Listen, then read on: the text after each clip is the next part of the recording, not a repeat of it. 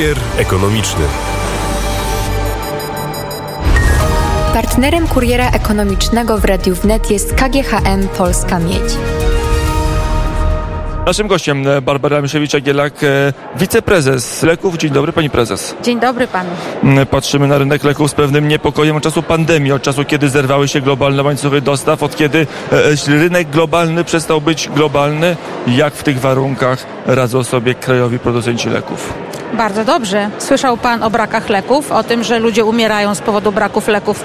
Producenci zagraniczni ograniczali dostawy, dostawy leków, żeby na swoich lokalnych rynkach tych leków nie zabrakło, ale my się doskonale zorganizowaliśmy. Radzili nam konsultanci, lekarze, specjaliści, konsultanci krajowi, na jakie leki położyć nacisk i te leki produkować. I nam się udało. Pracowaliśmy 24 godziny na dobę, przez 7 dni w tygodniu i leków w Polsce nie zabrakło.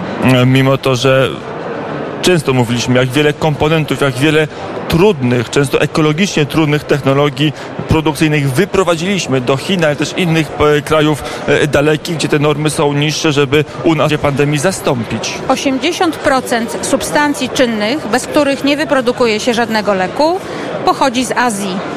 I to jest bardzo niebezpieczne. Jeżeli ktoś mówi o bezpieczeństwie lekowym i o tym, czy powinniśmy się czuć bezpiecznie, to ja powiem nie, ponieważ nie wyprodukujemy 80% leków, bo to jest w Azji.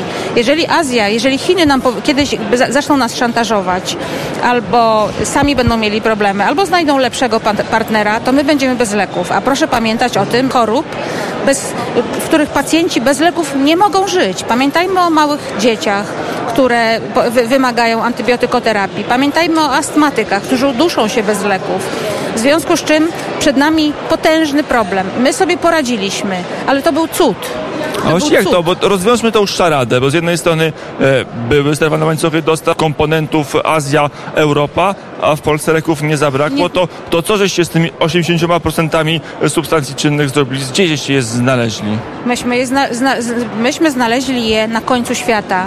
Te leki jeździły naokoło. Te leki jeździły, były aresztowane na granicach. Tak mówię, stanęliśmy na głowie i to był cud, że leków nie zabrakło. Natomiast, że myśmy z tej lekcji... Nie mówię o producentach, tylko mówię o rządzie. Nie wyciągnęli wniosków. Myśmy powinni, tak jak straż pożarna, tak jak wojsko, przygotować się na kolejne kryzysy, bo to może nastąpić znowu, tak? A to nie jest robota dla was, dla rzeczy. Prywatny przedsiębiorca niech sobie radzi, niech postawi fabrykę, niech produkuje, a rząd niech będzie nocnym stróżem. No to już informuję, jak to wygląda. Przemysł farmaceutyczny jest regulowany. Ceny leków ustala minister zdrowia. I tak jak kiedyś powiedział premier, w cenie leku musi się zawrzeć to poczucie bezpieczeństwa, rozwój gospodarki, bo te leki w Polsce pracują. To jest sektor bardzo potrzebny gospodarce, dlatego powinny być stworzone zachęty do tego, żeby w Polsce produkować leki i substancje czynne. Bo w tej chwili to jest taka własna odpowiedzialność firm, żeby produkować w Polsce. Zachęt nie ma ani dla polskich producentów, ani dla zagranicznych, żeby tutaj przyjechali do nas i produkowali leku. To jeszcze opiszmy trochę, o czym dokładnie mówimy. Jest obiegowa opinia, że rynek farmaceutyczny to jest jeden z największych rynków na świecie, obok najbardziej dochodowy i największy rynek na świecie. Tak jest? To są wielkie pieniądze? To znaczy tak. Ogromne pieniądze są potrzebne do tego, żeby wynaleźć i wprowadzić na rynek nowy lek. Bo to są badania naukowe, to są badania kliniczne, to są miliardy, tak? I potem taka firma, mówię o firmie, która prowadzi rozwój i sprzedaż leków pod patentem, potem ta firma, żeby... No, to nie jest działalność charytatywna, ale też, żeby mieć fundusze na rozwój kolejnych leków, tak? Żeby to się dzieje cały czas postęp. Natomiast my mówimy, raczej ja mówiłam, jeśli w kwestii bezpieczeństwa lekowego, mówiłam o lekach generycznych. To są leki drugiej generacji, to nie są drogie leki, natomiast to są leki, które stosują miliony pacjentów. Marża wynosi 8%, w związku z czym to nie jest dużo. Natomiast każdy producent musi bardzo, bardzo inwestować, bo dzieje się bardzo rozwój nauki o leku, nowe wskazania, nowe postacie leków, coraz bardziej przyjazne. I teraz pytanie, czy leki produkować w Polsce, czy w jakimś kraju, który robi zachęty, tak? I to jest problem. Jeżeli minister zdrowia jak najmniej pieniędzy mówi, za drogo produkujecie leki, ja będę kupował jak najtaniej, no to nie będzie się rozwijała produkcja leków w Polsce. Ale też nie będzie bezpiecznie, bo jak najtaniej, to znaczy Indie albo Chiny, bo tam praca cały czas gdzieniegdzie, czy często jest tańsza niż w Polsce, to raz, no i a dwa, nie ma kwestii wymaganych zajmowania środowiskowego. A jak to obejść? Jak da się pogodzić przemysł farmaceutyczny z europejskimi, unijnymi, także naszymi, które my chcemy mieć wymogami co do ochrony środowiska?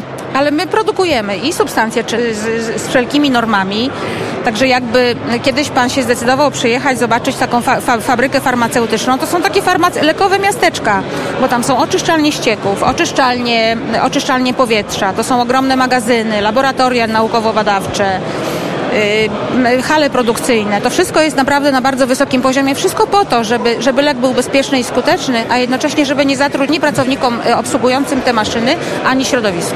A pani prezes, gościem Radia Wnet, Barbara Misiewicz-Jagielak, wiceprezes Polskich Krajowych Producentów Leków.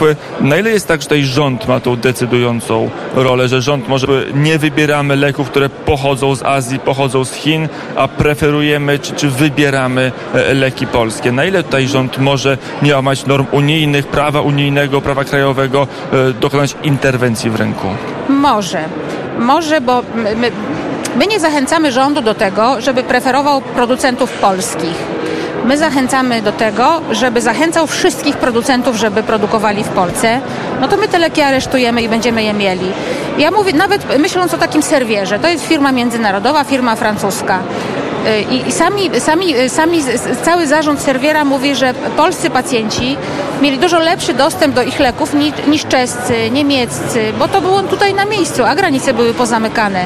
W związku z tym kilka resortów. Po pierwsze, minister zdrowia razem z ministrem rozwoju i ministrem obrony narodowej stworzyli program, bo my jesteśmy niezbędnym elementem nie tylko ochrony zdrowia, ale też bezpieczeństwa narodowego, ale też jesteśmy bardzo ważnym sektorem gospodarki. I to jest aspekt militarny. Wojsko bez leków też się nie obejdzie, a już wojnę mamy przy granicy, więc mówienie, że to jest scenariusz fantastyczny, przestaje mieć znaczenie. Ale nie mówimy tylko o wojsku. Wojsko bo musi mieć leki, to wiadomo. Ja i pan bez leków sobie poradzimy. Najwyżej jak nas będzie bolała głowa, to trochę sobie popłaczemy, ale są ludzie, którzy bez leków nie mogą żyć.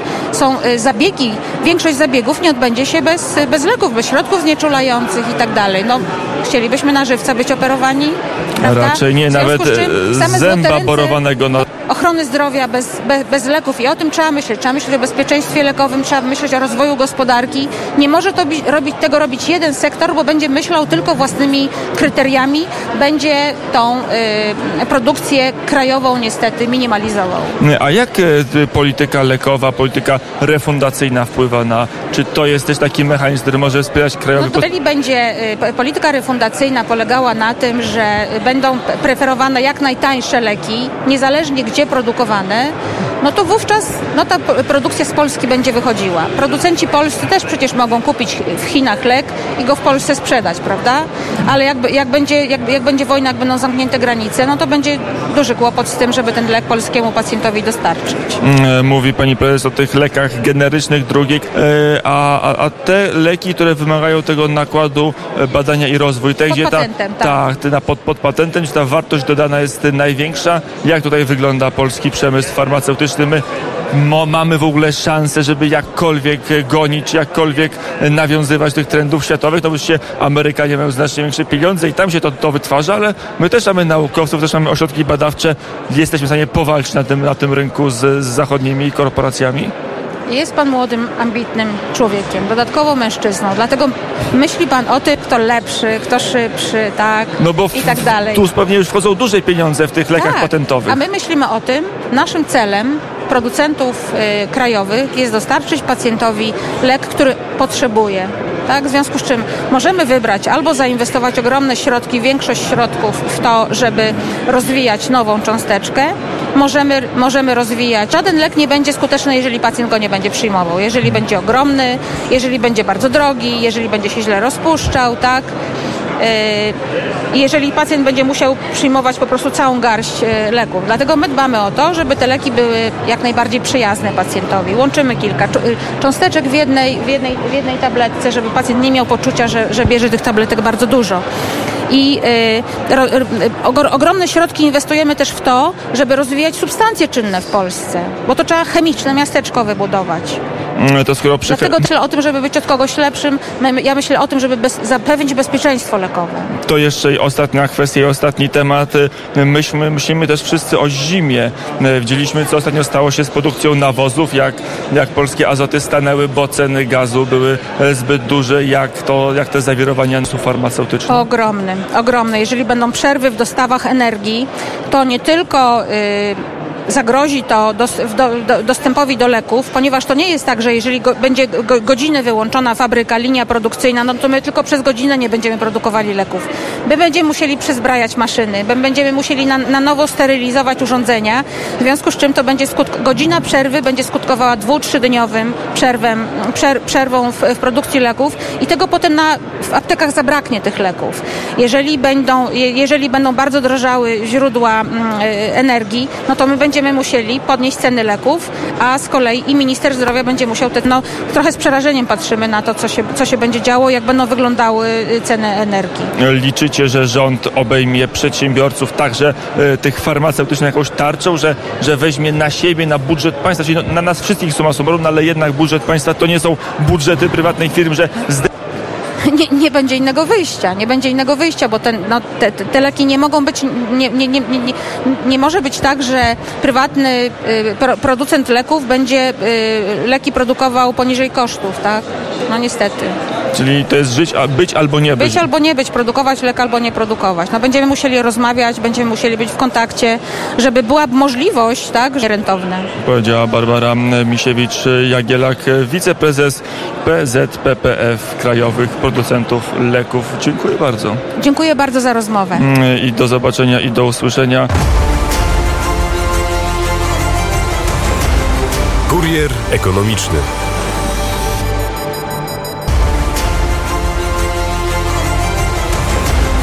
Kurier ekonomiczny.